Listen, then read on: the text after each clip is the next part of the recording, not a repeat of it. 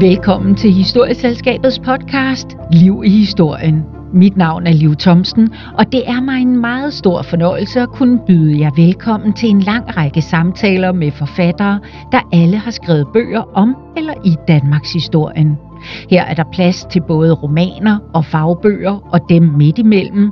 Her går vi i dybden med emnet og tager os de omveje og biveje, der dukker op.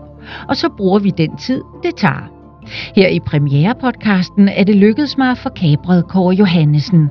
Han er privatpraktiserende historiker, som han kalder det.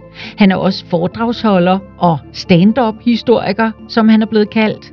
En af landets mest engagerede og medrivende historieformidlere, som du måske kender fra DR's Historiekvisten. Kåre han har skrevet en lang række bøger, Senest Magt og Mennesker i Danmarks Middelalder, og så den bog, vi taler om i denne her podcast, Lyst og lidenskab i middelalderen.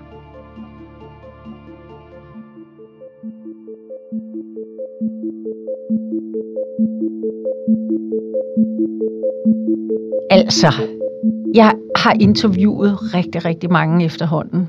Øhm, og jeg har aldrig fået lov til at stille det her spørgsmål, og det har jeg glædet mig rigtig meget til. Kåre, hvorfor har du kastet dig over sex? øh, jo, se, den, øh, den lange version er, at øh, det er ingeniørernes skyld. For mange herrens år siden, tilbage i midt-90'erne eller sådan noget, der sad jeg i øh, job nede på Middelaldercenter i Nykøbing Falster, og så bliver jeg ringet op fra Foreningen af Danske Levnedsmiddelingeniører, der meddelte, at de, øh, de havde sådan månedsmøder, og øh, der var så tradition for, at decembermødet det skulle være sådan et glimt i øjet, skæg og balladeagtigt. Så temaet det år skulle være mad og sex. Og så ville de høre, om jeg kunne lave et kort og underholdende oplæg om det i historisk belysning.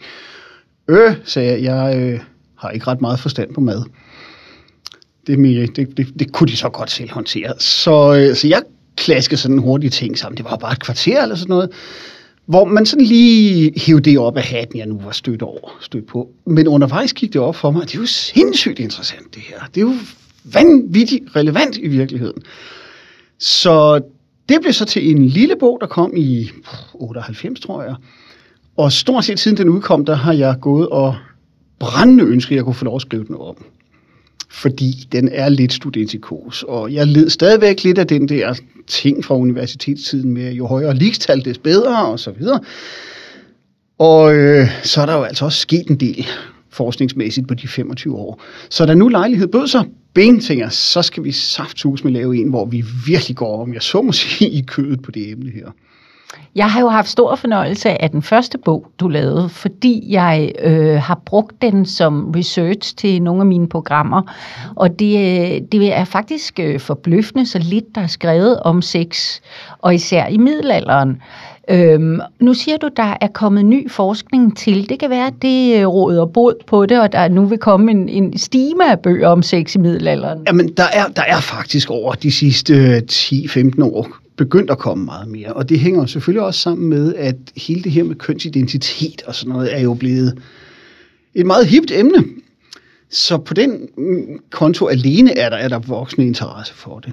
Så, så der er meget mere materiale at arbejde med. Der er meget mere tilgængeligt i dag, end der var for, for et kvart århundrede siden. Så, så jo, vi bliver hele tiden klogere, og det bliver hele tiden sjovere. Og noget af det, som jo virkelig øh, slår en, når man læser din bog Lyst og lidenskab i middelalderen, det er, øh, at der er ikke mangel på billedmateriale heller, for eksempel. Der har du altså også været på jagt, ikke? Det, det var jo ikke den mindst interessante del af arbejdet. Det var, det var ret sjovt faktisk at sidde og kigge på de billeder der, fordi man har jo sådan en, en øh, forhåndsforestilling om, at det er der nok ikke meget af, fordi udviklingen er jo progressiv, og vi er meget mere frigjort, end man var dengang, så, så der har ikke været ret meget, men der er jo bunker af det, hvis først man begynder at kigge efter det. Og nogle gange, så kan det godt være lidt vanskeligt at grave det op, fordi så er det sådan en eller anden lille krusedule i hjørnet af side 245 i et eller andet manuskript, der ligger i Heidelberg. Men det er der. Og øh, ja, skal vi sige, det, det er meget fornøjeligt at gå på jagt efter. Det er der jo ikke mindst på væggen af nogle af vores kirker. Det er sandt. Øh, der, der er nogle i virkeligheden overraskende krasbørstige billeder her og der. Ikke? Det er meget eksplicit noget af Det er umådeligt grafisk, og, og det er jo også sådan noget, som fuldstændig kolliderer med, med vores forudfattede opfattelse af, hvordan tingene hænger sammen, fordi det er kirken, og øh, det er slet ikke der, det, det er slet ikke det regi, som noget hører hjemme i. Men det er jo i virkeligheden også udtryk for, at middelalderen er meget anderledes end, end vores tid. Man har jo tit den der forestilling om, at hvis vi går tilbage i tiden, så er det et spørgsmål om at tage en anden hat på hovedet, men ellers er det grundlæggende samme mennesker, som vi er. Og det er det selvfølgelig også i biologisk forstand. Men mentalt er der jo sket enormt meget, kolossalt meget. Og det er rigtigt nok, når vi har den der forestilling om, at middelalderen den er øh, voldsomt fundamentalistisk, men det er ikke hele sandheden. Det er, det er en side af det, sideløbende med den der virkelig krasbørstige fundamentalisme, så er der altså også en sprudlende festglæde, og de går fuldstændig amok i virkeligheden. Så, så jo, man kan sagtens finde det, og man kan også finde det nogle meget overraskende steder. Før vi går videre øh, og går ned i detaljerne, øh, de saftige, kulørte detaljer, så øh, lad os lige blive lidt ved kirken, fordi den troner jo over alle øh, i middelalderen. Hvad er dens rolle? Hvad er det for, hvad skal man sige, øh, en kultur, et samfund, som folk øh, boller i? hvis jeg må have lov til at være så øh, tydelig. Altså nu, nu er jeg jo nødt til at sige, at det er alle samfund og alle kulturer, ikke? Ja. Men øhm, jeg fik for mange år siden et spørgsmål fra en, en gæst nede på Middelaldercenteret, med hvordan ser middelalderen ud, hvis man trækker kirken ud af det? Men det kan man jo ikke. Det er jo fuldstændig umuligt. I dag der har vi den der øh, tilgang til det, at kirken er der, men den er sådan en slags åndelig serviceorgan. Det er sådan noget, vi bruger, når, når vi har brug for det. Det er, når man skal giftes, eller øh, begraves, eller hvis man er ked af det, eller konfirmeres, eller sådan noget der. Hvis, hvis, hvis man har kluder i sjælen, så kan man tale med sin præst og sådan noget. Men ellers så er kirken noget, der sådan egentlig ikke er særlig prominent. Og det er altså et af de punkter, hvor der er virkelig forskel på vores tid og middelalderen. Fordi kirken er overalt. Der er ikke nogen aspekter af livet, hverken det personlige, individuelle eller samfundslivet, hvor kirken ikke også har en plads i det. Så, så man betragter alting gennem religionens briller, så at sige. Også ting, som vi i dag tænker, hvad, hvad, det har jo intet med tro at gøre, det her. Men det er stadigvæk kirken, der sådan er den optik, man, man forstår verden og, og sig selv igennem. Så, så kirken er overalt. Og, og kirken er jo også inde i øh, soveværelserne hos folk. Nu ved jeg ikke, om man, det var jo ikke decideret soveværelser, men der er nogle meget, meget strikse retningslinjer, nogle meget udførlige instrukser på, hvornår man må, nu sagde jeg bolle før, det lød egentlig ikke så pænt. Hvis jeg nu siger øh, dyrke sex eller elske, øh, der, der er altså virkelig øh, en, en øh, altså du må ikke om søndagen-agtigt, øh, du må ikke, og så videre, og så videre. Jeg bliver nødt til at stoppe dig, fordi der er så mange ting, der skal siges her. For jeg det første, nu, nu, nu siger du dyrke sex eller elske. Det er en moderne måde at anskue tingene okay. på. Fordi kærlighed og sex har ikke en dyt med hinanden at gøre i middelalderen. Ikke det ringeste. Faktisk så bliver det kun mere forkert af, at de to, der dyrker sex, elsker hinanden. Og grundtanken er, at kærlighed, det har man til Gud. Og nære kærlighed til mennesker, det er jo at tage noget kærlighed, der kunne være gået til Gud, og bruge den på nogle almindelige, dumme, dødelige mennesker. Og det er forkert. Så man skal ikke elske hinanden. Man skal dyrke sex med sin ægtefælle. Og kun sin ægtefælle. Men det skal ikke handle om fornøjelse. I det øjeblik, det bliver sjovt, så, så, så, så begynder alarmklokkerne at ringe. Det, det er forkert. Det skal handle om at få børn. Og kun det. Og derfor er det i allerhøjeste grad også en sag, som kirken blander sig i. Og kirken er vanvittigt opsat på det der med at spænde ben, hver gang folk begynder at have fornøjelse ved det. Så vi kan sige, at vi ved en hel masse om, hvordan man opfattede tingene i middelalderen, hvordan, vi, øh, hvordan man så på tingene, og, og, og hvad man måtte og ikke måtte osv. Og, og det er selvfølgelig rigtigt nok i juridisk forstand. Men i bredere forstand, så skal vi være meget varsomme med at tage det her for gode varer, fordi de kilder, vi har, er jo kirkens. Det er ikke den brede befolkning. Den brede befolkning, det der fladtrådte bønder, der træsker rundt ud i pløjemarkerne, de er jo 90-95 procent af befolkningen, de kan ikke læse og skrive, så det er ikke dem, der efterlader kilder til os. De kilder, vi har, det er fra de lærte, det er overklassen, det er kirken, det er magthaverne, for nu at tale 70'ers sprog. Ikke? Men vi kan jo se på det hele, at de regler, man opstiller, er jo i praksis fuldstændig umulige at håndhæve. Altså, øh, kan du øh, opremse? Jamen, øh, man må ikke, hvis det er faste dag, man må ikke, hvis det er lyst, man må ikke, hvis det ikke er ens ægtefælle, man må ikke, hvis det er sjovt, man må ikke på øh, helligdage, og så videre, og så videre, og så videre. Og helt logisk, hvis de regler var blevet fuldt, så havde vi ikke været her. Fordi så havde menneskeheden simpelthen ikke været i stand til at reproducere sig selv. Og den har ikke bare reproduceret sig selv, den har vokset ganske betragteligt siden middelalderen. Så det vi i virkeligheden skal starte med at se i øjnene, det er, vi kan ikke tage de her kilder for gode varer. De er et udtryk for en hensigt, men ikke for de faktiske forhold. Fordi folk har kendt de der regler, og man har da også et eller andet sted i baghovedet sådan, ah, nå, jamen, vi må jo hellere prøve at følge det, og vi burde jo også, mm, og så videre, og så videre. Men lige så snart klokkerne begynder at ringe, så glemmer man alt om det. Fordi der er det der fornøjelseselement, der er jo ikke rigtigt til at komme udenom. Og øh, der trumfer biologi, altså tugt og oplæring og tro og så videre og så videre. Fordi vi har jo et bjerg af retsdokumenter for eksempel. Fordi når stort set alting er forbudt, og stort set alting bliver praktiseret, så er der jo også retssager, fordi nogle gange så bliver folk opdaget. Så vi kan se, at det har altså fundet sted det her i voldsom udstrækning. Og der er stort set ingen af de regler, som kirken opstiller, der er, bare kommer i nærheden af at blive overholdt.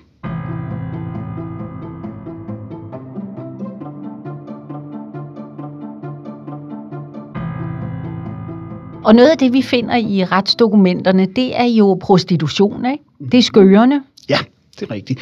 Og det er jo også sådan en ting, som er lidt sjov, fordi øh, vi har i dag en forestilling, de fleste af os, om, at middelalderkirken, det er jo den katolske kirke, og den har vi jo stadigvæk, så det ved vi godt, hvordan den ser ud. Men det er altså ikke rigtigt, fordi den katolske kirke i middelalderen er ikke det samme, som vi har i dag. Der er sket kolossalt meget, også inden for, for Romerkirken selv. Så vi kan ikke bare oversætte nutidens katolikker til, til middelalderens katolikker. Selvfølgelig er der noget afgås, men det er en helt anden verden. Øh, der har vi også den der forestilling om, at kirken i middelalderen er voldsomt ufleksibel.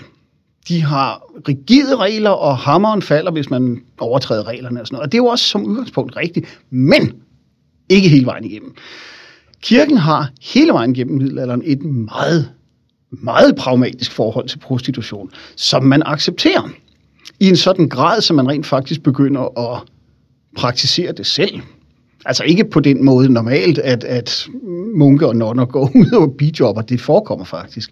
Men på den måde, at kirken resonerer, at når vi alligevel ikke kan slippe for prostitution, det kan vi ikke, så kan vi lige så godt sørge for, at den, de overskud, den profit, der bliver lavet på det, i det mindste går til noget godt.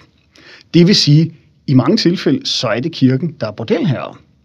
Så kirken fordømmer sex i enhver afskygning, samtidig med, at den indkasserer ved kasse 1. Det er mægtig godt tænkt, det her.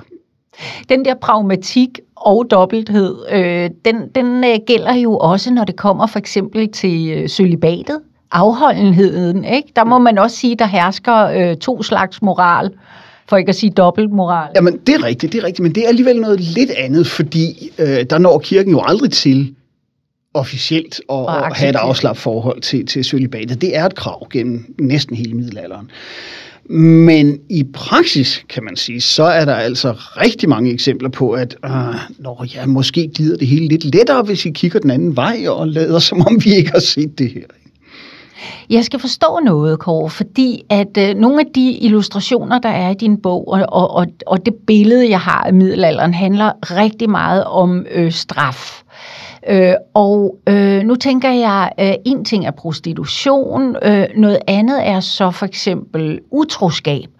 Øh, og der har jeg da nogle ret levende billeder af, hvad man gjorde ved folk, der ikke holdt sig inden for hjemmets fire vægge. Øh, men, men samtidig så virker det også igen som om, det var accepteret, eller det foregik øh, stiltigende, uden øh, at alle fik skåret deres tissemand af, eller blev rullet i øh, gennem byen ja, øh, på. Ja, ja. Øh, altså, en lille parallel. Da man indførte kristendommen i Island i omkring år 1000, der tog man nogle forbehold. Så vi vil gerne være kristne, men der er altså lige de her tre forbehold, vi, vi fastholder. Og et af dem, det var, at det var fortsat tilladt at dyrke de gamle guder, så længe der ikke var nogen, der opdagede det. Og det er i virkeligheden der, vi står med, med kirkens forhold til utroskab, eller, eller, eller folks forhold til, til utroskab, at i det øjeblik, det bliver afsløret, i det øjeblik, man bliver opdaget, så falder hammeren. Så er der øh, som udgangspunkt ingen pardon. Mm. Og det hænger sammen med, at øh, nu er det jo et, et voldsomt patriarkalsk samfund, vi befinder os i. Så det handler simpelthen om at have styr på, øh, på, på, på arvefølgen. Det handler om, at en mand skal kunne være sikker på, at hans børn er hans. Og det er derfor, det der med troskab er så usandsynligt vigtigt. Vi ser jo i, i praksis mange steder i Europa op gennem middelalderen, at det der med troskab, det er ikke noget, man tager voldsomt alvorligt for mænds vedkommende. Fordi, når ja, øh, der er jo ikke sådan stor tvivl om, hvem moren er. Men om faren sådan fjoller rundt, det, det, nå ja, det betyder mindre simpelthen. Fordi det er det der vanvittigt patriarkalske samfund. Øh, så i virkeligheden kan vi kode ned til, at det handler om at kontrollere kvinderne.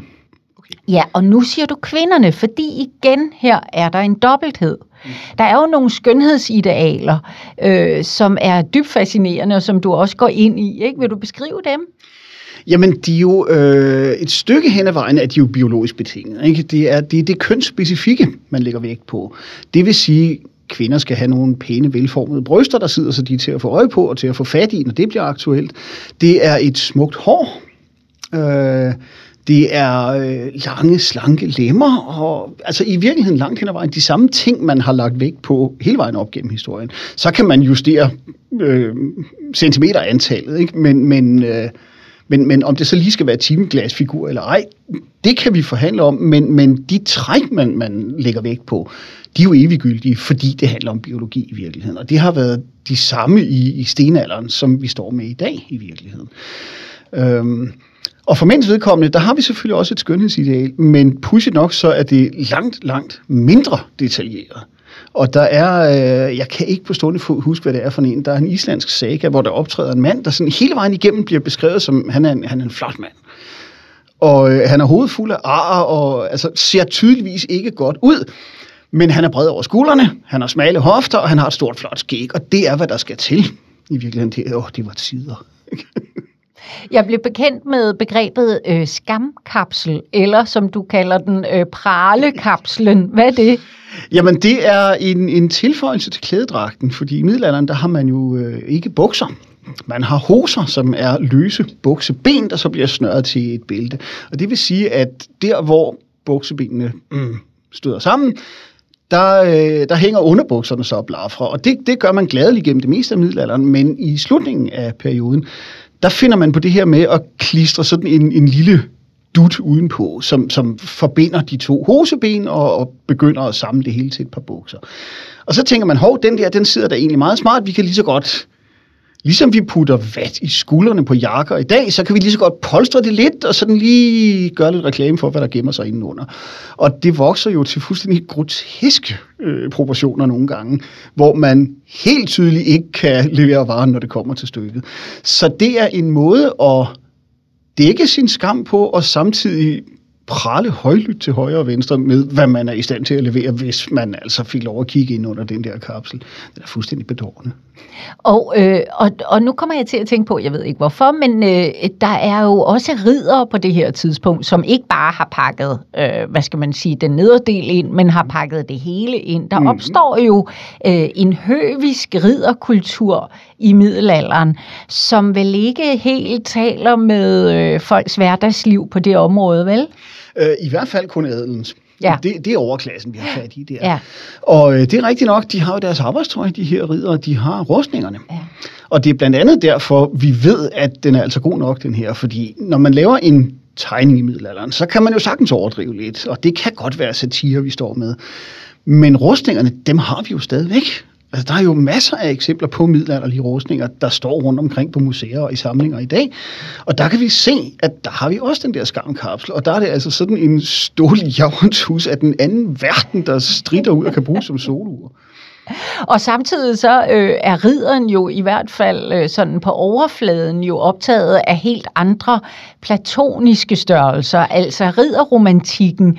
Øh, hvad, hvad, hvad, det, det er da et besynderligt tidspunkt, den opstår på. Øhm, ja, Altså, det er i virkeligheden en meget stor snak, vi tager hul på her. Ja. Jeg tænker den, bare igen, den, er der den, den her dobbelthed, ikke? Jo, altså, nu jo, talte du før om den, den store kærlighed, mm-hmm. som, som, til, som er til Gud og kirken. Mm-hmm. Den, det eksisterer inden for kirkens regi, og i hvert fald ikke i ægteskabet. Øh, og, og så har du lige pludselig også øh, det, den høviske kultur, som vi kalder den, ikke? Hvor, der, hvor der også er en stor adskillelse mellem kærlighed og det mere, øh, ja. Det er rigtigt. Men hele den der forestilling om det høviske, den opstår i løbet af 1100-tallet og er i virkeligheden sådan en, øh, en civiliseringsproces. Fordi indtil da, der har øh, ridderen, det har grundlæggende været en HA'er med for mange penge. Ja. Altså det, det var øh, en flok voldspsykopater, og deres hovedfunktion, det var at banke folk oven i hovedet. Og det er jo det, der er ridderens funktion. Det er, det er jo et, en, en, en, en, en krigsfunktion i virkeligheden. Men lige pludselig så finder man ud af, at, at måske glider ting lidt bedre, hvis de også øh, tænker sig lidt om en gang imellem. Ikke? Og hvis de har lidt moral med i bagagen. Det er altid godt, når folk, der har for mange penge og for mange våben, også har lidt, lidt moral i bagagen. Ikke? Så der kommer det der projekt, som handler om at danne den der grundlæggende krigerkaste til nogle civiliserede mennesker. Og så er det lige pludselig ikke nok bare at kunne fare rundt og smadre pandeskaller. Så skal man også kunne synge og danse og spise uden at hælde sovs ned af sig selv og tale ordentligt til folk og alt sådan noget der. Ikke? Og så begynder vi nemlig at få den der forestilling om ridderlighed. Og der er en hulens masse idealer, som igen, ligesom kirkens regler for sex, er noget, der er et ideal. Det er et mål. Det er det, det, det her, vi gerne vil hen. Det er jo ikke sådan, folk opfører sig, fordi der er stort set ingen adelsfolk i middelalderen, der rent faktisk er ridderlige. Og det ligger også meget tydeligt lige under overfladen, at alle de der idealer, altså en ridder sværger jo på, at han skal beskytte enker og faderløse osv., men det er kun af hans egen stand. Ikke? Man, man opfatter simpelthen bønder, det er produktionsapparat, det er sådan nogle, de, de, skal, de skal arbejde, men så skal de jo ikke blande sig særlig meget. Og det er ikke, altså nu, nu strammer jeg den lidt, men de er ikke helt rigtige mennesker ordentlige mennesker, de er adelige. Så de der pålæg om, at man skal opføre sig ordentligt og være rimelig og retfærdig osv., den gælder i det store hele kun inden for adelstanden. Så det er en illusion, men det er også et led i en proces. Når vi i dag har lært at opføre os marginalt bedre, end man gjorde dengang, jamen så er det selvfølgelig ikke, fordi vi lige pludselig ud af ingenting får en god idé. Det er fordi, vi øh, står på et, et senere trin i den her udvikling. Nu siger jeg med vilje ikke et højere trin, men et senere trin.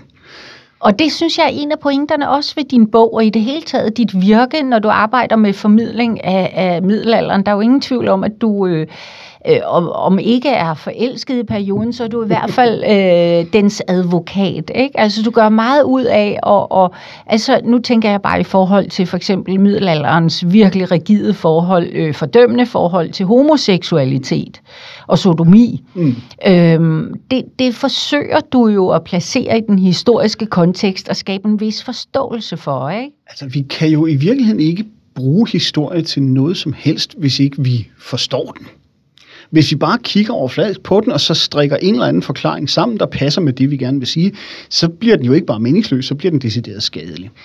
Så hvis man skal prøve at vurdere en historisk periode, det er ikke kun middelalderen, det er dem alle sammen, så må man allerførst prøve at pakke sin egen etik og moral til side og prøve at forstå tiden at være lydhør over for en historisk periode, der er en anden end ens egen, er jo ikke nødvendigvis at give den ret i alle punkter. Det er jo ikke sådan, at jeg siger, at, at alting var meget bedre i middelalderen. Gud fader fri mig vel. Men vi kan ikke dømme den, hvis ikke vi forstår den. Og vi er nødt til at se, hvad ligger der bag de her besynderlige udmeldinger. Og der er som regel et eller andet rationale. Ikke? Når middelalderen er så uhyggelig rå ved for eksempel homoseksuelle, jamen så er det jo ikke bare, fordi den er dum. Så det er jo ikke, fordi den er homofobisk på den måde. Fordi det giver faktisk mening. når man brænder homoseksuelle i middelalderen, så er det ikke for at være ond, så er det for at være god. Ikke?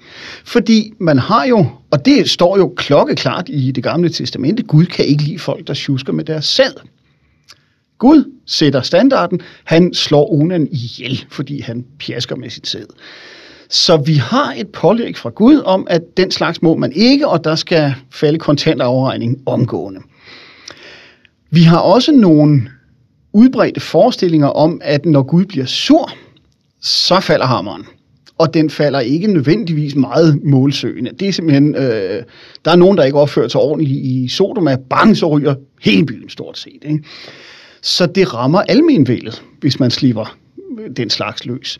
Så når man brænder homoseksuelle, så er det ikke for at være ond ved dem, så er det for at øh, tage det ansvar på sig, man er fuldstændig overbevist om, man har, nemlig at sikre almenvældet. At de så tager fuldstændig gruelig fejl, det er så en anden ting. Det ved vi i dag. Men man kan ikke bare sætte sig ned og sige, at I var bare de onde og dumme. Fordi så forstår vi ikke et suk af, hvad der rent faktisk foregik. Og når ikke vi forstår det, så bliver det skadeligt, så kan vi ikke bruge det til noget. Så, så den dobbelthed, øh, den kontekst, øh, de øh, bestialske handlinger, forsøger du at, øh, at illustrere og formidle, øh, så vi øh, ikke griner hånligt og fordømmende, men i virkeligheden øh, forstår lidt mere af, hvad vi kommer fra? Altså, jeg, jeg siger tit, tit til folk, at, at vi skal lade være med at grine af middelalderen, og det er egentlig noget vrøvl, fordi selvfølgelig kan vi godt grine af middelalderen. Den er fuldstændig bims nogle gange, og det må vi gerne grine af. Jeg vil bare gerne væk fra det der hånlige, snærende grin, det der bedrevidende i, hvor var de dumme, fordi det var de ikke. Ud fra de præmisser, de havde arbejdet på, jamen, så giver langt det meste af, af de der mærkværdigheder, man, man udtænker dengang, de giver jo mening. De er kun meningsløse, fordi vi ser på dem med moderne optik. Og igen, så bliver det hele fuldstændig meningsløst. Så, så øh, ja, man, man, man er nødt til som udgangspunkt at være velvilligt indstillet over for den historiske periode, man nu vælger at kigge på. Ikke?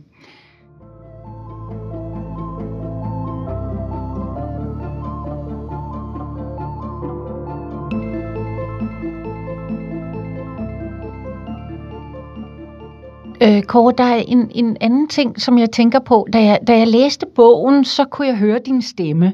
øh, jeg, jeg, øh, jeg kan kun beskrive dit sprog, også på skrift, som Kåre Johannesensk altså, øh, og enhver, der, der nu lytter til dig, vil jo, øh, vil jo blive øh, fanget af, af din øh, fantastiske formidlings- og fortællingsglæde og, og dit helt særlige sprog.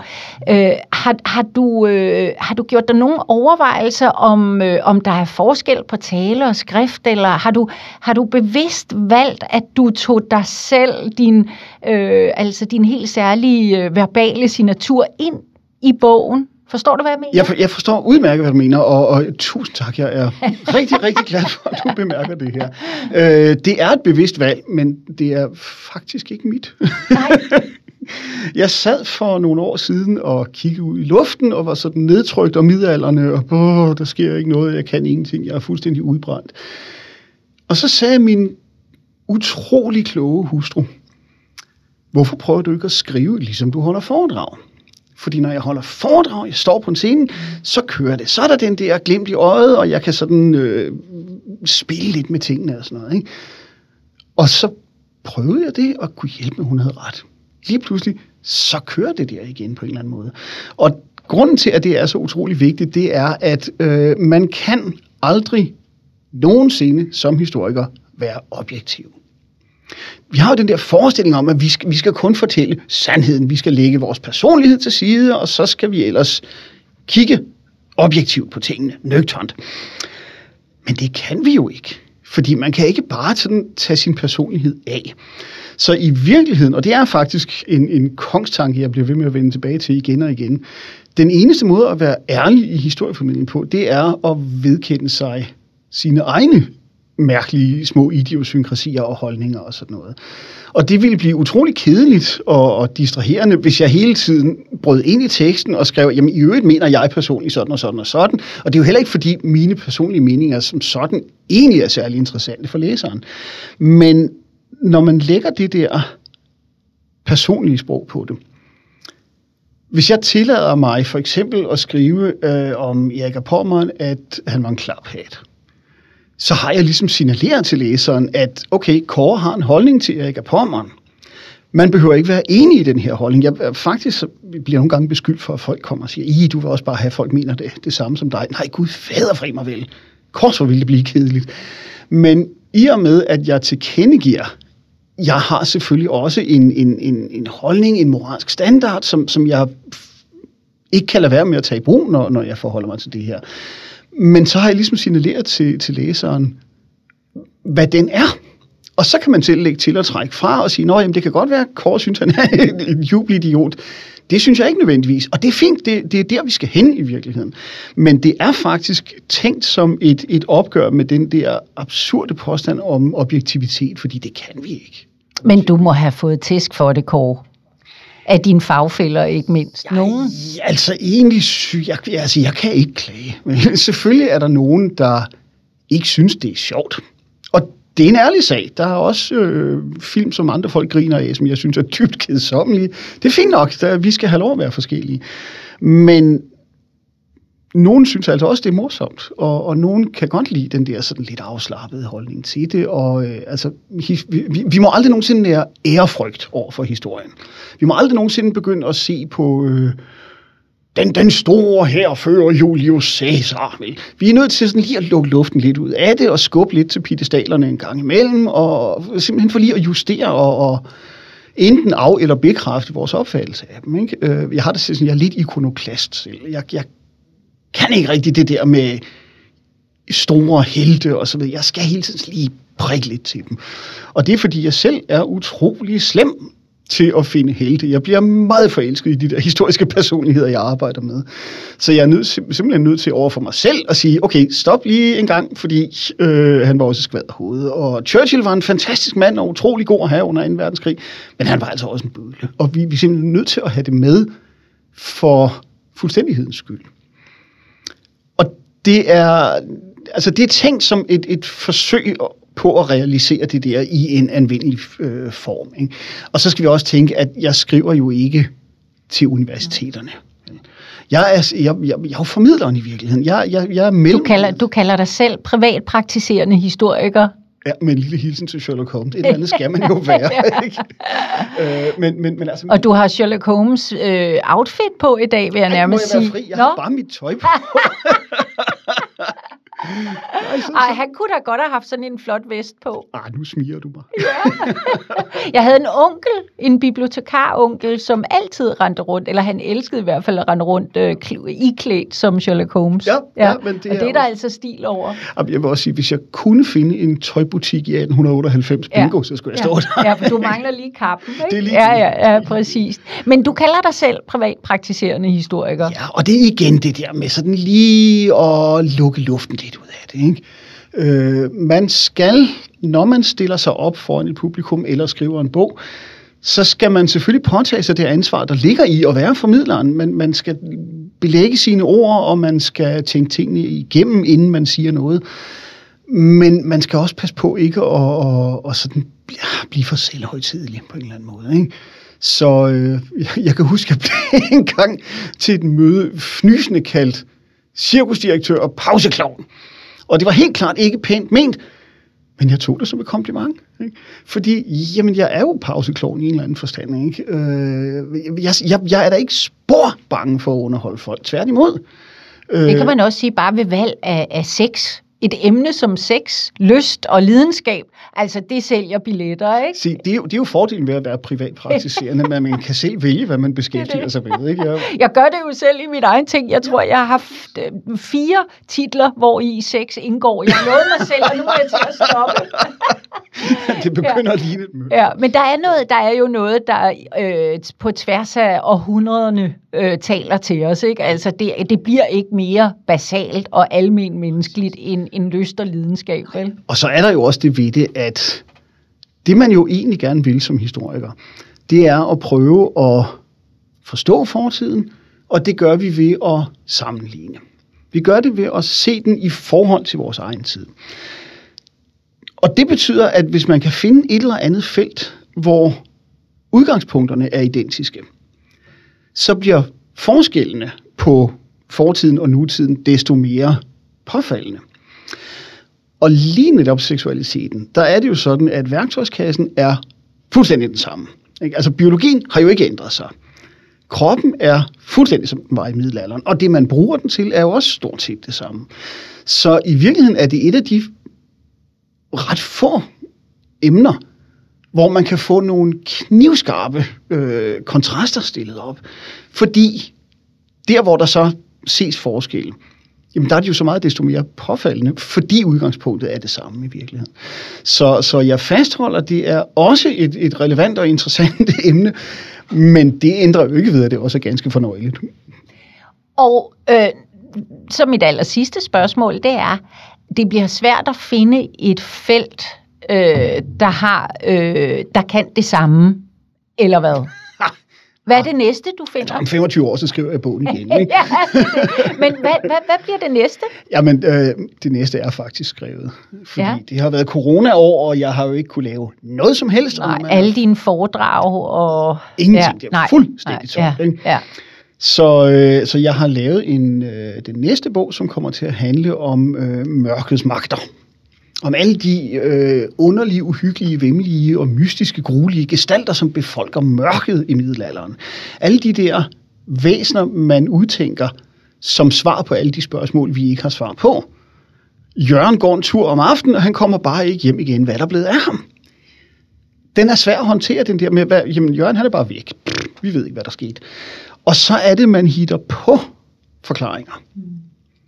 Og det bliver så varulven, eller nykken, eller lygtemanden, eller hvad det nu kan være. Og øh, den har da også været super sjov at beskæftige sig med. Lidt mere grum end det her i virkeligheden, fordi ja, ja der er en, en masse virkelig brutale, virkelig, virkelig brutale straffe i middelalderen inden for seksualiteten, men der er også en masse fornøjelse. Det er der så i mindre grad med alle de her væsener, fordi det eneste, der er fælles for dem, det er jo, at, at langt de fleste af dem er jo virkelig, virkelig uhyggelige. Ikke? Men, øh, men jo, bestemt. Hvornår, hvornår udkommer den bog? Øhm, vi satser på, at den rammer markedet til julehandlen. Godt. Men øh, så, så, det er fremtid, og dermed fuldstændig umuligt at spore det, om. Det, og især i den her tid. Men, men ved du hvad, øh, til den tid, så bliver du inviteret ind igen. Det vil jeg glæde mig til. Her på Lyngbevej. Herligt. Tusind tak for en virkelig underholdende og oplysende samtale, Kåre. Det var en stor fornøjelse.